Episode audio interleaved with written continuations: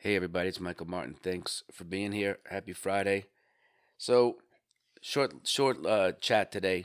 I just want you to to remind you that you know we're in the holiday season, and you know a lot of times that you listen to the media, and it's like get so and so this for Christmas or Hanukkah or whatever you celebrate, and it's always about thinking about others, and you know that's great. You want to be abundant, and the more you give, the more you get. You get what you give. I do believe in all of that, but I also think on the theme of mental health, you might want to consider programming in something to do for yourself.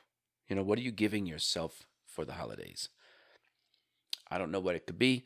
Maybe it's something big like a ski trip. Maybe it's something as easy as getting a massage. I don't know. It's really up to you.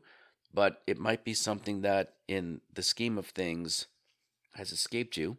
And it might be time to kind of just reevaluate and say, okay, what am I building into my daily routine, my weekly routine that's for me? Because it's okay to think about yourself and still not be considered greedy, right? Or selfish. I think, you know, having a healthy boundary around that is probably good. And you can, of course, monitor it.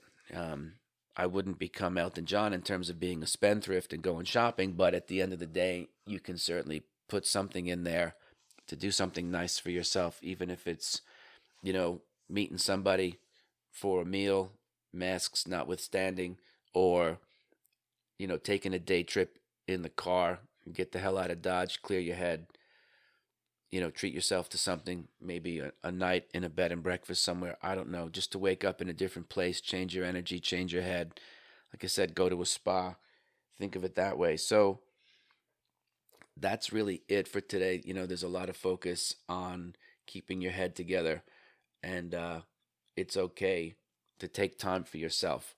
Um, if you don't have a copy of the audiobook version of The Inner Voice of Trading, you can go get it. Um, I think in the book you can talk about and think about all the planning that goes into success. You know, there's a lot of pivoting that I had to do, you know, when I was trying things. And, you know, there were certain things that I tried that I was good at, but they didn't feel right. So then you have to kind of calibrate your system to like, how does it feel right? And that's a delicate dance too, because you don't want to say, well, you know, some people, you know, can't calibrate their system to be incongruent with their actions. So that's why if you start small, you can kind of you know convince yourself and get used to you know those new types of habits. The key is to take the action though.